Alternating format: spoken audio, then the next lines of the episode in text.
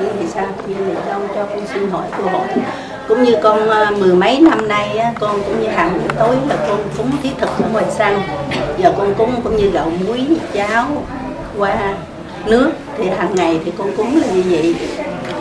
Còn những thí dụ như chè xôi bánh trái thì tùy theo ngày.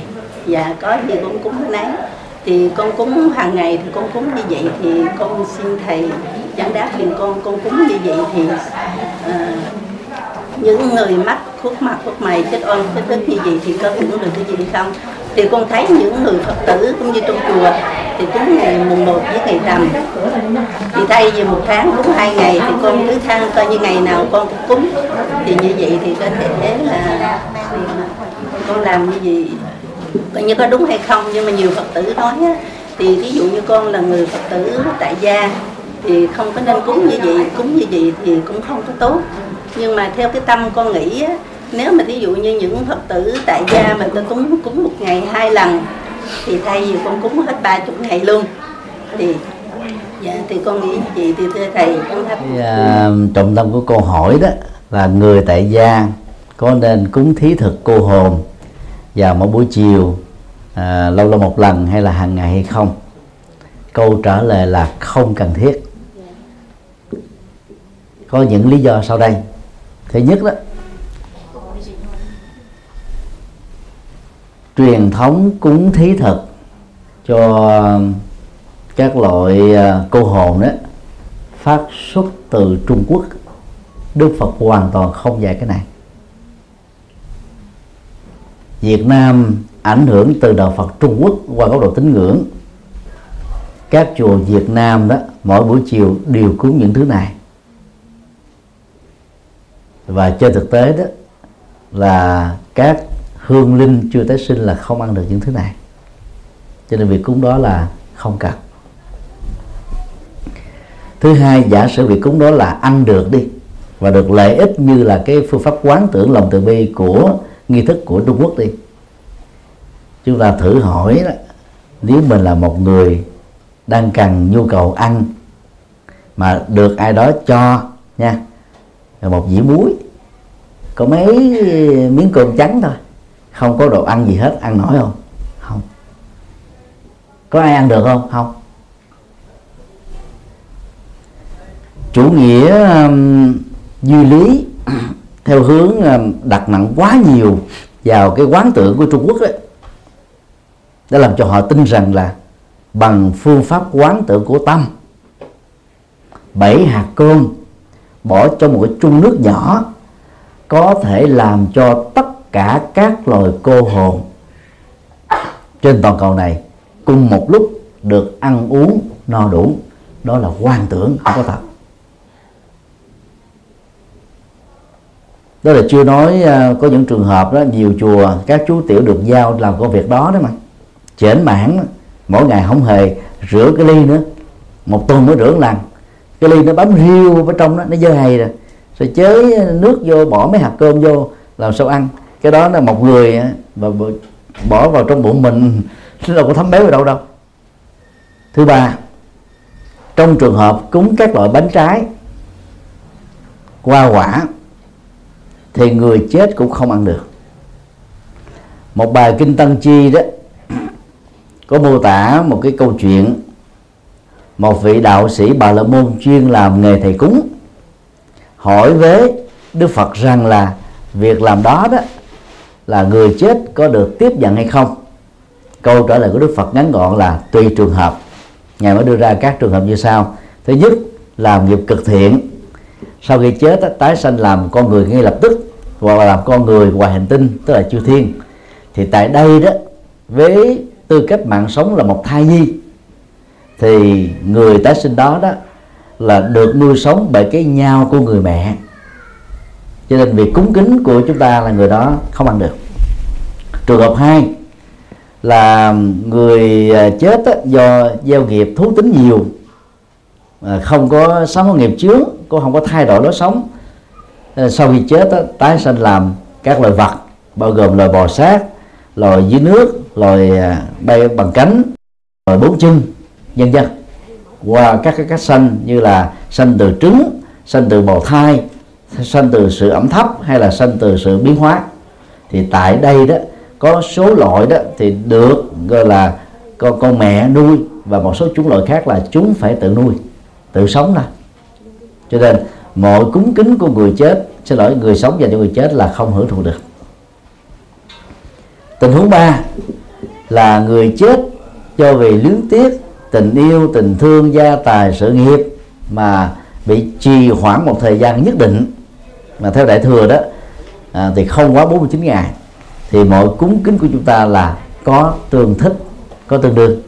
Thì tại đây đó người chết chỉ cảm nhận được cảm nhận được thôi bằng cảm xúc chứ không ăn uống bằng bằng bằng bằng bằng vật thực như là con người được. Bởi vì à, miệng hết nhai cổ hết nuốt bao tử hết chứa hệ tuần hoàn tiêu hóa hết hoạt động cho nên cái cúng đó chỉ thể hiện cái tấm lòng của người thân dành cho người đã chết thôi. Do đó là người tu học Phật đó thì việc cúng nó là một cái truyền thống văn hóa xuất phát từ Trung Quốc, chứ không phải từ đạo Phật gốc. Chúng ta vẫn giữ truyền thống này, nhưng chỉ mang tính cách tượng trưng nhằm nhắc nhở cho con cháu của mình về cái cái sự báo hiếu uống nước nhớ nguồn đối với công sinh thành dưỡng dục của ông bà tổ tiên. Nói chung và những người quá cố à, thể hiện cái, cái cái quan tâm của chúng ta dành cho họ. Do đó mỗi ngày chúng ta không nên cúng cô hồn. Hãy dành số tiền đó cho các việc từ thiện dành cho những người cơ nhở neo đơn tàn tật à, bất hạnh. Cái cái cái lệ lạc nó rất là thực tiễn và thiết thực hơn rất là nhiều. Khoảng uh, năm 2013 đó chúng tôi à, chính thức tiếp nhận là chùa Tượng Sơn ở huyện Hương Sơn tỉnh Thanh Hóa làm chủ trì. Đây là ngôi chùa à, do hải thượng lãng ông Lê Hữu Trác xây và có trên hai chục năm sống làm đạo tại đây. Thì à, trước khi lên Hà Tĩnh đó, chúng tôi phải dừng lại ở Vinh. Tại Vinh đó thì có một cái tiệm cơm chay tên là Bồ Đề. Thì khi vào ăn để tiếp tục đi đó thì chúng tôi nhìn thấy ở ngay cái bàn thờ uh, thổ địa bài ra đó rất nhiều các vật thực mà trị giá của nó không dưới 500 ngàn có khi là trên một triệu đồng. Gặp uh, chủ là người Huế chúng tôi có giải thích và cô ấy không có lắng nghe. Thì chúng tôi vẫn kiên trì mỗi lần ra gặp là tiếp tục giải thích. Thì uh, gần đây đó cách đây khoảng 6 tháng là cô ấy không còn cúng cô hồn nữa và lấy cái số tiền cúng cô hồn đó bỏ vào ống heo từ thiện và sử dụng cái tiền đó đi làm các việc từ thiện. Rất là thiết thực. Còn việc chúng ta cúng cho người quá giảng, tốt nhất là cúng bằng thời kinh. Và trước khi thời kinh diễn ra đó, chúng ta cần phải nhắc nhở người quá cố về hai quy luật, vô thường và vô ngã. Lấy cái ngày mà người thân chúng ta chết làm thời điểm, nhắc rằng đó là thời điểm khai tử rồi. Dầu có lý thuyết đi nữa người chết cũng không thể sống lại được. Để cho người chết chấp nhận cái cái cái việc đó là sự thật đối với mình. Từ đó về sau mình không còn là thành viên của gia đình đó nữa. Thứ hai là nhắc về vô ngã. Để cho người chết á, không có đánh đồng thi thể là tôi là sở hữu của tôi. Cái nơi chết á, là gắn bó với tôi. Cái nhà mình ở đó là gắn bó với tôi. Hay là cái mộ nguyệt cái bàn thờ tự đường vân vân những thứ mà theo dân gian đó là người chết dễ bám víu vào, hoặc là cái nơi xảy ra tai nạn giao thông dẫn đến cái chết cũng thế. Thì nhắc nhở vô thường và vô ngã đó để cho người chết sớm được tái sinh. Như vậy cúng bằng một thời kinh và có thêm một cái pháp thoại ngắn là rất có ý nghĩa cho sự tái sanh của những người đã quá quá dạng bao gồm các loại cô hồn nói chung. Thì ngày nay đó là à, Việt Nam mình ảnh hưởng quá sâu từ Trung Quốc rồi. Nhiều chùa làng à, riêng các chùa theo thiền tông do hòa thượng thanh từ chủ sướng các chùa theo hệ phái khắc sĩ các chùa theo à, Phật giáo truyền thống thì tuyệt nhiên là không có cúng cô hồn và cũng không có cúng từng thất. Có làm lễ cầu siêu bằng các thời kinh mà chủ yếu là kinh vô ngã để nhắc nhở cho hương linh không có chấp vào cái thi thể này. Cho nên nói tóm lại là chúng ta không nên cúng cô hồn tại nhà, hay là tại chợ, hay là tại bất cứ chỗ nào. Mà thường mình nghĩ rằng là phải làm như thế đó, thì các hương linh mới siêu thoát được. Thực tế, đó chỉ là quan niệm ảnh hưởng từ phong tục tập quán dân gian ở Trung Quốc thôi. Còn đạo Phật gốc thì không dạy như thế. Còn nếu muốn làm những việc đó thì chúng ta hãy biến nó trở thành là các thiện sự thông qua các hoạt động từ thiện. Thì lợi ích thiết thực đó cao hơn nhiều. Và khi mình tặng ai một phần quà, thì nhớ hướng dẫn họ tu học Phật. Nhiều à, năm qua đó khi vào trại tù giảng, như là năm lần ở à, trại giam K20 huyện Hồng Trôm tỉnh Bến Tre, cho 2.100 phạm nhân và năm lần thuyết giảng cho 5.500 phạm nhân ở tại à, trại giam Sơn Phú 4 thành phố Thái Nguyên. Hay là vào các cái trung tâm bảo trợ xã hội. Thì đoàn của chúng tôi đó thường đều kèm những cái con Phật gôn đó vào các cái gói mì gói, vào những phần quà. Rồi tặng thêm chuỗi, rồi tặng thêm là hình ảnh Phật. Ngoài cái việc thuyết giảng, hướng dẫn cho họ tu học Phật. Thì khi mà mình mang một cái cái niềm vui qua hoạt động từ thiện, thể hiện cái lòng từ bi đó, thì người ta đáp lại là một cái gì đó rất là trân trọng. Cho nên mình khuyên đúng khuyên phù hợp đó, người ta rất là dễ lắng nghe. Như vậy là chúng ta đang góp phần giúp cho những người sống biết được đạo. Còn người chết đó, thực tế mà nói là họ tái sanh hết ra, nhiều nhất là 49 ngày. Không thể dài hơn được nữa. Còn dân gian ta đồn thổi rồi một người nào chết đó tồn tại vài chục năm vài trăm năm vài nghìn năm đó là nói không có sự thật. Nó thiếu khoa học nó trái với Phật học chứ không thể có được trường hợp như thế. Cho nên tốt nhất là biến những cái quan tâm của chúng ta cho người chết dành cho những người sống. Thì lợi ích cho kẻ còn lẫn người sống kẻ còn lẫn người chết đều được lệ lạc như nhau. À, xin đi câu hỏi khác Lần con có vô trong chùa Phật Pháp thì con có nghe được à, một thầy kinh Phật Pháp niệm màu thì có nói là những người mà có bệnh nan y đó thì à, về tụng chú đại bi thì trong gia đình của mình á thì à, những cái bệnh nó có sẽ nó bớt đi hoặc là nó thuyên giảm. Thì trong gia đình con á chị của con bệnh cũng nặng mà cháu còn bệnh cũng nhiều. Cho nên con cũng có phát nguyện tụng chú đại bi thì um, hôm nay sẵn cái tại đây cũng là duyên lành của con. Con muốn hỏi thầy về phương pháp và tụng chú đại bi của con đó là có đúng theo giống như là con đã nghe qua trong cái um, bài kinh đó không? Thì hôm nay con chỉ muốn nhờ thầy á, giải đáp những cái thắc mắc trong lòng của con. Con con, con cảm ơn thầy. Không uh, riêng về uh, trì các thằng chú việc niệm phật sám hối tụng kinh ngồi thiền đều có tác dụng trị liệu tâm lý ở một mức độ có chừng mực thôi chứ không thể thay thế các phương pháp trị liệu y khoa.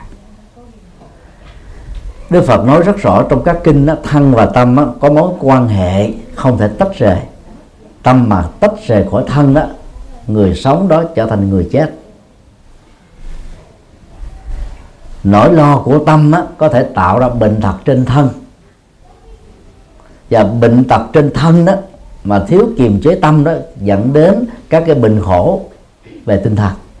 Cho nên cái tương quan hai chiều này đó cần được chúng ta nhận thức do đó đó, trong quá trình điều trị bệnh, dầu là bệnh nan y hay là bệnh có thể điều phục được, quan trọng nhất là bệnh nhân phải thoát ra khỏi nỗi sợ hãi về cái bệnh và nỗi sợ hãi về cái chết. Từ đó, các cái mặc cảm về thân phận bệnh tật sẽ được trút bỏ ra khỏi não trạng của chúng ta. Và điều này đó, nó sẽ tạo ra các phản hóa học trên bộ não để xuất hiện các cái chất mà y khoa ngày nay ta gọi là hạnh phúc. Và khi mà tâm mình được hạnh phúc đó, thì bệnh đó sẽ được thuyên giảm nhất định. Chứ không thể là niệm phật là có thể trị được bệnh ung thư giai đoạn cuối, hay là trì chú có thể hết được bệnh ung thư, cái đó không đúng. Nó có tác dụng thuyên giảm do chúng ta làm chủ được cảm xúc, thoát khỏi các nỗi sợ hãi từ tâm. Do đó đó, để tác dụng này thật sự diễn ra trên thân thể của một người đang bị bệnh, điều quan trọng nhất là bệnh nhân phải trực tiếp làm việc đó, chứ không thể làm thế bởi người khác được. Trong trường hợp bệnh nhân đau, bán thân bất tội, không thể tự mình ngồi tụng kinh, thì lúc đó đó, trước khi cái khóa lễ cầu an dành cho họ được diễn ra chúng ta nên diễn ra ở ngay cái cái cái vị trí của người bệnh để người bệnh cảm nhận được nghe thấy được phát tâm được quan hệ được thì cái tác dụng trị liệu đó mới xuất hiện được. Làm trụ trì từ năm 92 chúng tôi đã đi cầu an rất nhiều nơi. Cũng giống như nhiều thầy nhiều sư cô khác cũng là công việc đó giống như một cái cái, cái hoạt động nhập thế mà. Thì khi mà có hướng dẫn kỹ lưỡng cho người bệnh thoát khỏi à, sợ hãi cái chết sợ hãi bệnh tật thì lúc đó đó là là người ta cảm thấy thân được an tâm được yên thì bệnh nó sẽ bớt được phần nào. Quán tưởng trong tình huống này nếu đúng cách nó sẽ tạo ra cái tác dụng trị liệu rất là tốt. Ví dụ như à, một phật tử nào đó rất là thích lại phật như là một pháp tu mà đang khi bệnh tật không làm được việc này thì dạy họ quán tưởng cái động tác duỗi cái tay nho nhỏ thôi liên tưởng rằng họ đang đưa lên ở trên ngực. Và cái động tác chân co ra duỗi vào làm cho họ liên tưởng rằng là họ đang lại Phật ở trên chánh điện hoặc ở tại bàn thờ của gia đình mình. Thì dầu không có lại lễ trực tiếp nhưng phương pháp quán tưởng và tâm thành này làm cho họ có phước báo tương đương. Đồng thời sử dụng phương pháp quán tưởng ví dụ khi mình uh, co cái chân nhẹ nhẹ mình nghĩ rằng là tôi đang đẩy một cái lực 50 kg sau đó là 500 kg sau đó là 5 tấn sau đó là 5.000 tấn. Thì cái, cái cái hỗ trợ bằng tâm này đó nó làm cho cái tình trạng phục hồi đó, do từ sự hỗ trợ của trị liệu vật lý nó sẽ làm cho nhanh hơn. Còn những người nào bi quan yếm thế tráng trường tuyệt vọng nói chung là trầm cảm đó thì việc trị bệnh rất là là là khó và cũng rất là là mệt mỏi, khổ đau. Cho nên phải làm sao cho tinh thần của người bệnh trở nên khoan khoái, thoải mái thì việc trị liệu sẽ có kết quả. Năm um, 2003 tôi được uh, phái đoàn UNICEF tài trợ cho đi tham quan các mô hình, gọi là, chăm sóc bệnh nhân SIDA giai đoạn cuối tại 10 ngôi chùa của Phật giáo Thái Lan, dọc theo biên giới của Thái Lan và Miến Điện bao gồm Chiang Rai, Chiang Mai và Chiang Nai. Chúng tôi đã quan sát và thấy rất rõ đó là có một số bệnh nhân mới đưa vào trong cái cái cái cái trung tâm điều trị của các chùa đó. À, một thời gian ngắn thôi. Là họ gần như muốn chết à. Đang khi những người được đưa vào thời gian lâu hơn đó thì lại khỏe ra có người đó bị SIDA 10 năm mà vẫn khỏe mạnh. Đang khi có người có mấy tháng nữa muốn chết rồi thì phải đầu chúng tôi được ờ, yêu cầu là tụng một thời kinh cầu an cho một phụ nữ sida giai đoạn cuối. Và đang nằm á, bên bà thì còn có một uh, cháu trẻ thơ là khoảng chừng mười mười mấy tuổi đó mười mấy tuổi tháng thôi. Tức là bà ấy mới bị chưa đầy hai năm. Thì lúc đó đó mình tụng kinh tiếng việt đang khi bệnh nhân á, thì chỉ hiểu tiếng thái. Nhưng mà cái động tác mà chúng tôi ra dấu đó thì chấp tay như thế này nè bảy cố gắng gượng lắm mà làm không nổi. Tôi kêu bà hãy để xuống thôi. Tức là tập trung và nhờ thông dịch viên hướng dẫn lại hãy tập trung với Phật pháp. Thì trong lúc thầy kinh tùng á, chưa được 7 phút là bảy đã trút hơi thở cuối đề rồi. Đó là vì đó việc trị liệu nó trở nên quá chậm. Và cái tác dụng trị liệu tâm lý đó là nó không có cơ hội để tác động tích cực được. Đang khi à, qua đến một trung tâm khác thì có nhiều bệnh nhân là 10 năm rồi nhưng mà họ làm mây tre lá rồi à, bán các sản phẩm đó với cái giá gấp 5 lần để gây quỹ. Họ cảm thấy là cuộc đời của họ có giá trị. Thân họ phải là trùng ghế uh, uh, tạo cái gánh nặng cho gia đình và xã hội rồi nhà chùa thì cho họ là ca múa sướng hát. Rồi họ thực tập thiền đi kinh hành lại phật. Sinh hoạt không hề có một bất kỳ một phân biệt đối xử nào hết. Cho nên nên là cái tác dụng mà ngăn chặn cái sự phát triển của bệnh đó, được tốt hơn. Đang khi cô kia đó mới có hai hai năm mà đã chết rồi. Rất tiếc là đưa vào chùa quá chậm. Chứ nếu mà đưa vào chùa sớm hơn đó thì cô này có thể sống thêm vài năm nữa. Đó là một cái ví dụ rất đơn giản để cho thấy là cái tác dụng trị liệu tâm lý là rất tích cực trong việc điều trị các cái bệnh của, của, của cơ thể. Nhưng điều quan trọng là không thể thay thế trị liệu được. Cho nên chúng ta phải điều trị y khoa cộng với các cái hoạt động à, là tính dục và tâm linh để có thêm những hỗ trợ khác. Đức Phật chết vì bệnh ung thư bao tử giai đoạn cuối. Bởi vì Đức Phật có 6 năm tu khổ hạnh và điều đó nó dẫn đến cái bệnh bao tử. Và cuối đời đó, Đức Phật nhận cái cái cái ờ, buổi cúng dường từ một lão già làng ở tại Kusinaga mà ông ấy là xuất thân từ giai cấp cùng đinh của xã hội Ấn Độ. Cho nên kiến thức về an toàn thực phẩm ông ấy không có. Và ông ấy không có cái gì để cúng. Ông ấy vào rừng, tức là hái nấm cây thôi, hái nấm ăn thôi. Và ông ấy làm cho một cái món cà ri cho Đức Phật. Mà nấm đó là nấm heo rừng độc cho nên khi ăn vào là Đức Phật trúng thật liền. Và lúc đó đó là thuốc trị liệu về cái cái ngộ độc thực phẩm không có. Cho nên sau đó, đó là Đức Phật đã qua đời. Thì cái câu chuyện lịch sử này phần lớn các Phật tử gia ít biết đến. Cho nên người ta cứ nghĩ rằng là khi bị bệnh đó, chỉ cần à, đến cầu nguyện Phật là hết bệnh. Đang khi Đức Phật chết vì bệnh. Nhưng mà Đức Phật chết trong một trạng thái rất nhẹ nhàng chứ không có khổ đau như chúng ta. Cái khác nhau giữa có, giữa một người có tu tâm và một người không có tu là ở chỗ đó thôi. Chứ còn già, bệnh và chết là quy luật. Đức Phật đi tu vì ngài muốn tìm ra giải pháp cho cái quy luật này. Nhưng rồi khi giác ngộ, Đức Phật thừa nhận già, bệnh, chết không ai có thể tránh khỏi bao gồm ngài. Vấn đề còn lại là trong già không khổ, trong bệnh không khổ, trong chết vẫn ăn vui. Xin được hỏi các. Vâng Tọa con xin có lời từ bi và trí tuệ có luôn song hành cùng nhau không ạ? Xin thượng tọa chỉ dẫn cho chúng con trên con đường đến với Phật pháp và tu tập. Từ bi đó là mở tấm lòng của mình ra một cách cao thượng. Chứ nhất là cảm thông nỗi khổ niềm đau của tha nhân. Sau đó là nỗ lực một cách cụ thể để mang lại niềm vui, hạnh phúc và nụ cười cho những người kém may mắn và bất hạnh hơn mình. Vì đó, thực tập lòng từ bi đó là cái nghệ thuật và cũng là nhịp cầu để giúp chúng ta xây dựng tình người và góp phần à, làm cho thế giới này đó trở nên bình ổn hơn, hạnh phúc hơn và thương yêu nhau hơn. Do đó, làm phật tử đó, chúng ta phải có trách nhiệm phát triển dung trồng hạt giống từ bi trong cuộc sống thực tiễn. Trí tuệ đó là nhận thức sáng suốt phù hợp với luật chân lý. Giờ đó, đó chúng ta nỗ lực có phương pháp để thành tựu được các nỗ lực chân chính ở trong cuộc đời.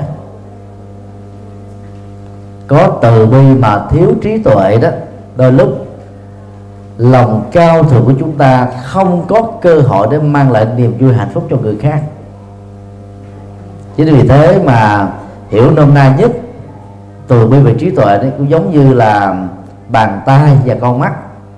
Bàn tay là những hành động phụng sự cụ thể thể hiện lòng từ bi. Con mắt đó là trí tuệ để dẫn dắt các hành động không rơi vào chủ nghĩa cảm tính.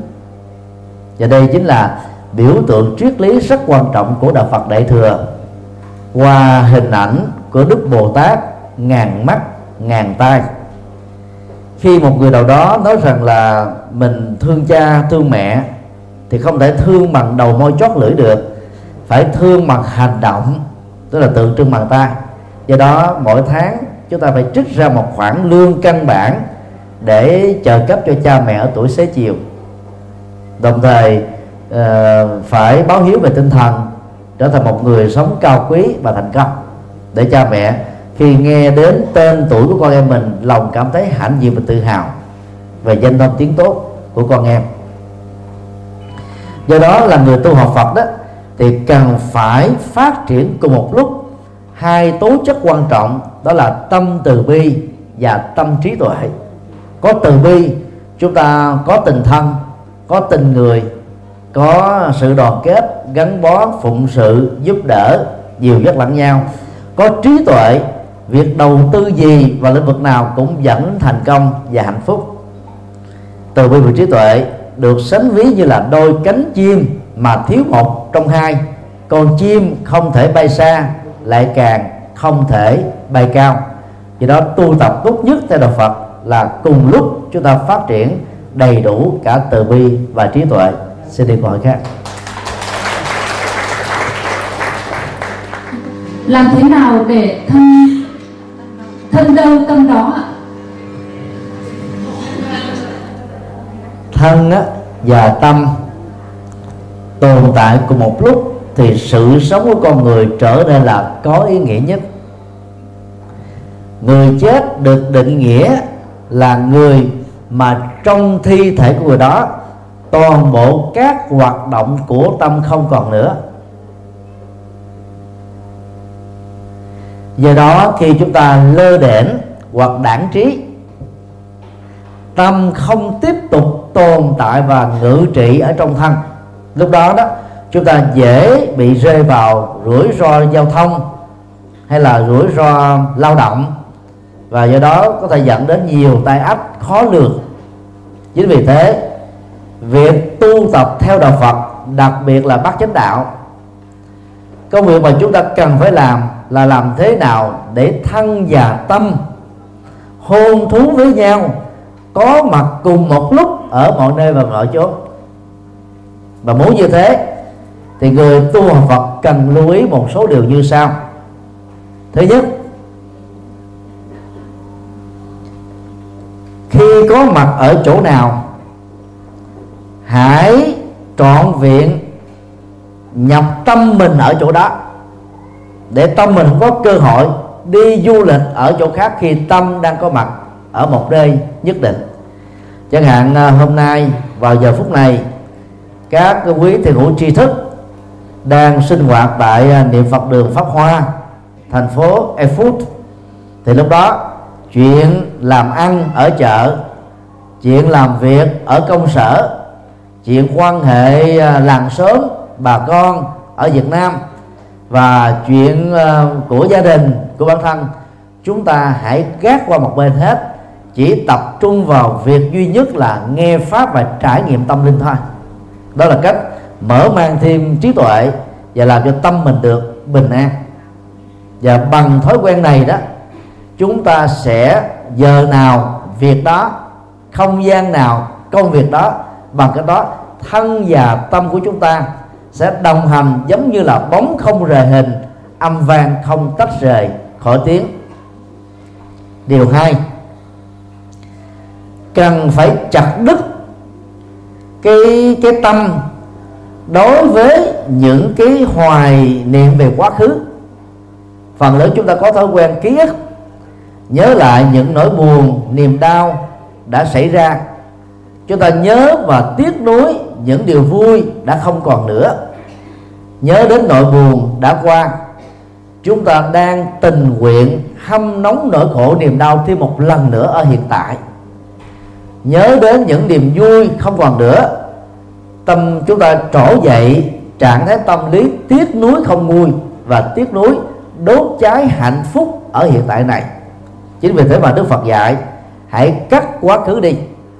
Cái công việc quá khứ đó đó dành cho các nhà nghiên cứu lịch sử và các nhà khảo cổ học. Họ sẽ công bố những thứ. Khi nào chúng ta cần biết thì vào đọc để biết. Sau đó thì khép nó lại. Cũng giống như là cái romine, khi nào cần đến sử dụng, chúng ta mở nó ra. Và không cần thì chúng ta khóa nó lại. Như vậy hãy tập thói quen khóa các việc đã từng xảy ra trong quá khứ lại ở nơi mà nó xuất phát đừng đeo bồng nó ở hiện tại này. Vì như thế là tạo áp lực về cảm xúc và tâm lý cho bản thân mình. Chị em phụ nữ, phần lớn bị dướng kẹp vào cảm xúc nhiều. Do đó cần phải tu khóa quá khứ lại thật là nhiều để không đèo vòng nỗi khổ niềm đau đã từng diễn ra. Hãy nhận thức khổ đau quá khứ đã kết thúc. Do đó không nên ký ức lại, không nên kể lại không nên diễn đạt lại nữa, xem rằng nó đã không còn nữa trong cuộc đời của mình. Lúc đó, chúng ta sẽ dễ dàng tập trung tâm ở trong thân, ở hiện tại. Điều ba, hãy thực tập buông xả như một thói quen tích cực. Buông xả khác hoàn toàn với văn bỏ trách nhiệm. Người quăng bỏ trách nhiệm là người tắc trách, là người thiếu trách nhiệm, tức là sống rất ích kỷ cho riêng bản thân mình thôi. Không quan tâm đến tha nhân. Còn người có trách nhiệm mà không dướng mắt vào nó đó, tức là khi làm, họ làm trọn vẹn. Có cam kết, có trách nhiệm, có kiến thức, có phương pháp, kết quả như thế nào, sau khi nỗ lực đúng cách rồi quan hỷ chấp nhận như thế đó. Không tự hành hạ cảm xúc mình nữa, không tự quở trách mình nữa có không quở trách tha nhân tìm những cái cái cái ờ, chỗ bất ổn để khắc phục, không để nó tái diễn thêm một lần nữa trong tương lai. Bằng cách đó, tâm chúng ta có mặt với thân ở hiện tại và không bị cái cảm giác gọi là bất an chi phối. Tập buông xả nỗi khổ niềm đau quá khứ bằng cách liên tưởng đến hiện tượng gió thoảng thì mây bay, tức là mây không bám trụ vào một chỗ. Thì những nỗi khổ niềm đau sự việc đã từng xảy ra rồi chúng ta hãy khép nó lại đi. Nhìn thấy cái cảnh gió thuận mây bay, chúng ta hãy nhắc mình, tôi phải dừng lại và phải tập trung ở hiện tại. Bây giờ này, thiền sư dứt hạnh đó dùng phương pháp à, nghe chuông để khích lệ các à, thiền sinh học thiền với mình. Hãy thực tập buông xả và trải nghiệm hiện tại để thân và tâm. Có mặt cùng một lúc, trong khuôn viên của làng mai và các chi nhánh của làng mai trên toàn cầu cứ khoảng trung bình 15 phút, có khi dài hơn, có khi ngắn hơn. Một tiếng chuông ngân vang, tất cả ai đang có mặt trong không gian đó dừng lại, hít thở thật sâu để nhớ rằng tôi đang tồn tại, tôi đang hạnh phúc, tôi đang hít thở, tôi đang làm chủ cảm xúc, tôi làm chủ thân phận này. Rồi sau đó chúng ta tiếp tục làm việc. Cái nhắc nhở đó để giúp cho chúng ta không nên để cho tâm mình du lịch, bỏ thân lại một chỗ và ai làm được? Đồng hành giữa thân và tâm. Người đó luôn luôn nở trên đôi môi một nụ cười. Tâm á, được quan hỷ tinh thần được thoải mái tự tại thông dong khắp mọi nơi và mọi chốn. Xin được gọi khác. Phật pháp chưa nhiều. Xin quý thầy giải thích rõ hơn kinh bát nhã ba la mật để cho chúng con hiểu hơn kinh à, bát nhã ba la mật đó chỉ có 260 mấy chữ. Triết lý về trí tuệ và sự um, nhận thức chân lý đó được xem như là tinh hoa tu tập của đạo Phật Đại thừa. Do đó giải thích trong vòng đôi ba phút thì khó hết được. Chúng tôi đề nghị các quý Phật tử à, chịu khó vào trong Google đánh chữ tinh hoa trí tuệ gạch ngang thích nhật từ. Chúng ta sẽ đọc được tác phẩm của chúng tôi à, viết về triết lý của bác giả tâm kinh gồm khoảng hơn 300 trang. Thì tại tác phẩm này đó các quý phật tử sẽ thấy rất rõ các phương diện triết học sâu sắc được chứa đựng trong bài kinh rất là đơn giản. Mà mỗi ngày người phật tử tại gia nào cũng đọc đến độ là thuộc lòng không quên được cái cốt lõi của um, tinh hoa trí tuệ trong uh, kinh này đó nằm ở chỗ đó là quán tự tại bồ tát, hành thâm bát nhã ba la mật đa thề, chiếu kiến ngũ uẩn giai không, độ nhất thiết khổ ách. Nghĩa đen là bồ tát quan thế âm khi thực hành trí tuệ ba la mật một cách thâm sâu và có phương pháp đã nhận thức rất rõ, đó là cái gọi là tôi này chỉ là tổ hợp của thân thể, cảm giác, tri giác, tâm tư, nhận thức và không có cái gì là chính tôi. Cho nên nhờ đó đã vượt qua tất các nỗi khổ, niềm đau trong đời. Phần lớn đó nỗi khổ bám trên tâm qua các phương diện cảm giác, tri giác, tâm tư và nhận thức. Nỗi đau bám trên thân của chúng ta, như chúng ta có thói quen nói rằng là tôi đau gan, đau tim, đau thận đau lưng, đau răng, đau bụng, nói chung là đau nhất. Và thỉnh thoảng chúng ta để cho cái đau tạo thành cái khổ, tức là người có bệnh rồi dẫn đến cái chán trường, tuyệt vọng là xuống tinh thần, dẫn đến cái khổ tâm. Và những người từ cái khổ tâm không làm chủ được, dẫn đến các cái loại bệnh về thân thể. Cho nên thân và tâm có mối quan hệ hai chiều. Chính vì thế đó, phải thấy khổ không phải là tôi và đau không phải là thân tôi, cho nên trong khổ và đau chúng ta dễ dàng thoát ra khỏi nó. Nhờ đó chúng ta sống được hạnh phúc ngay trong kiếp sống hiện tại này. Bằng triết lý này á, các quý phật tử nên nhớ, mỗi khi đó khổ đau tấn vào chúng ta, đừng có than vãn, trời ơi, tại sao tôi khổ quá trời? Cái than vãn đó làm cho nỗi đau gia tăng, bị cường điệu giống như là mình thổi vào trong cái bong bóng khổ đau đó, một cái luồng hơi mà bong bóng nó chỉ có 3 cm nó trở thành một cái bong bóng là chính tắc về đường kính. Cảm xúc, cường điệu đã làm cho nỗi khổ niềm đau vượt hơn cái hiện thực mà nó đang có. Nói cách khác là, khổ đau nó không nhiều, không nguy hiểm như chúng ta đã tưởng tượng đâu. Do đó hãy làm chủ cảm xúc để không cường điệu nỗi khổ niềm đau bài học khác mà chúng ta học được từ kinh này đó là không sợ hãi thì mới có thể sống được hạnh phúc trong cõi đời. Phần lớn, do vô minh mà sợ hãi, do mê tín mà sợ hãi, do an ủi mà sợ hãi. Rất nhiều người nói rằng là bây giờ tôi cứ làm, thà là dư thừa còn hơn là thiếu. Các phong tục, tập quán, đồn thổi cho nhân gian, chúng ta đều tự an ủi là hãy làm nó để an tâm nhưng mà không ngờ là cái an tâm đó đứng kèm theo những nỗi sợ hãi thường trực. Còn theo Phật giáo muốn được hạnh phúc chúng ta hãy xa lánh các loại thầy bói thầy pháp thầy phong thủy thầy địa lý à, thầy đồng bóng thầy nhân điện và thầy ngoại cảm. Chúng ta là phật tử rồi chỉ nương tựa vào uh, các thầy các sư cô có kinh nghiệm tu học để hướng dẫn chúng ta đó là vượt qua khổ đau và trải nghiệm hạnh phúc thôi. Và bằng cách đó chúng ta vẫy tay chào với nỗi khổ niềm đau thì đó chính là cái thông điệp chính của bác nhã tâm kinh. Còn muốn uh, nghe chi tiết về độ đúng thì quý vị có thể vào trang web chùa giác ngộ com gõ chữ trong một tìm kiếm bát nhã tâm kinh. Các quý vị sẽ nghe được 8 bài giảng chuyên sâu về bài kinh quan trọng này.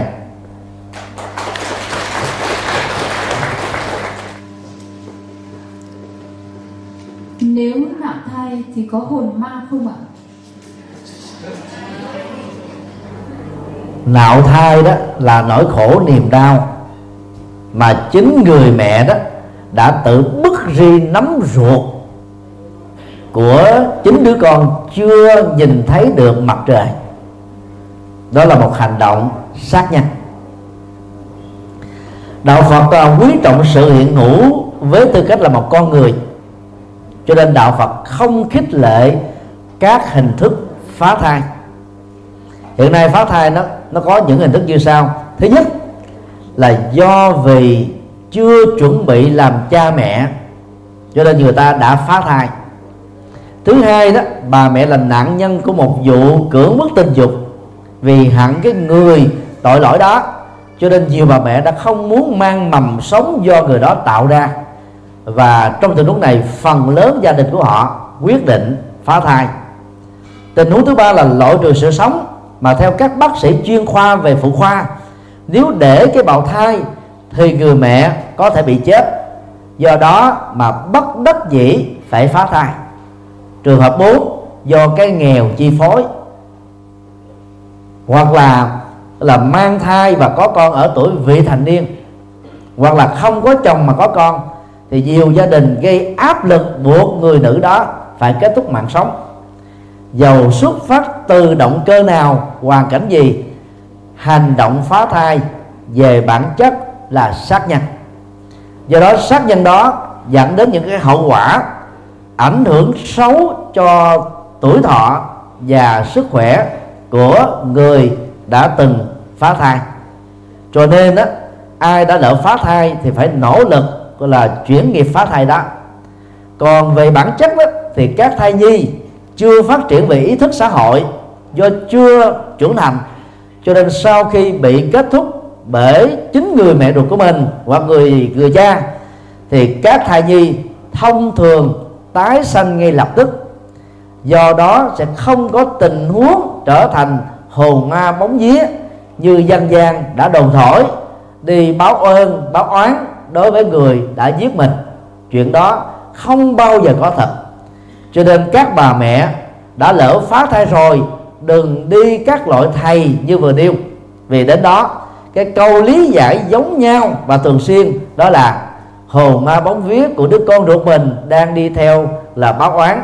Rồi người ta mới đổ lỗi cho những thất bại, nỗi khổ, niềm đau ở trong cuộc đời là từ cái cái hồn ma của bà thầy đó đã sát nghiệp, mang một cái tội nặng, không sám hối, còn lại gieo quan giáo họa một cách oan ức cho đứa con ruột thịt của mình.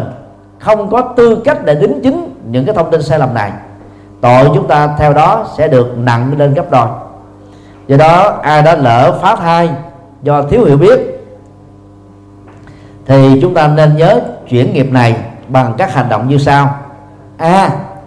Hiến mô hiến tạng và hiến xác cho y học. Bằng cách này chúng ta đã tạo điều kiện trực tiếp cho những người đang đối diện trước cái chết có thể tái sanh thêm một lần nữa ngay trong cuộc sống hiện tại này. Trước đây chúng ta phá hai thai bây giờ ờ, à, lục phủ của tạng của mình mà được lắp ghép vào hai người chúng ta đã xóa được cái nghiệp đó rồi. Điều hai, phát nguyện trở thành là sứ giả của hòa bình. Xóa bỏ chiến tranh, tôn trọng sự sống, thương yêu loài vật, bảo vệ môi trường.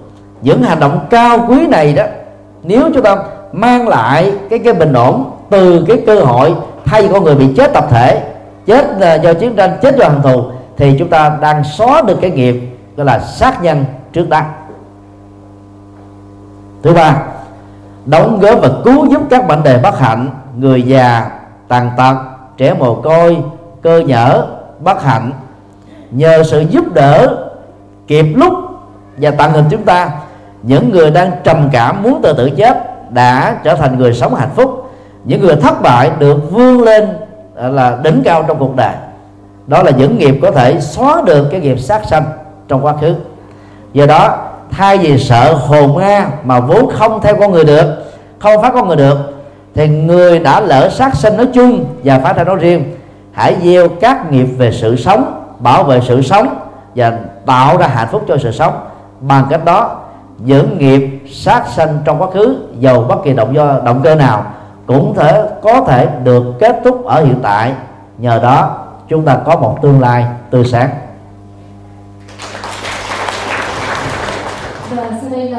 Cuối cùng.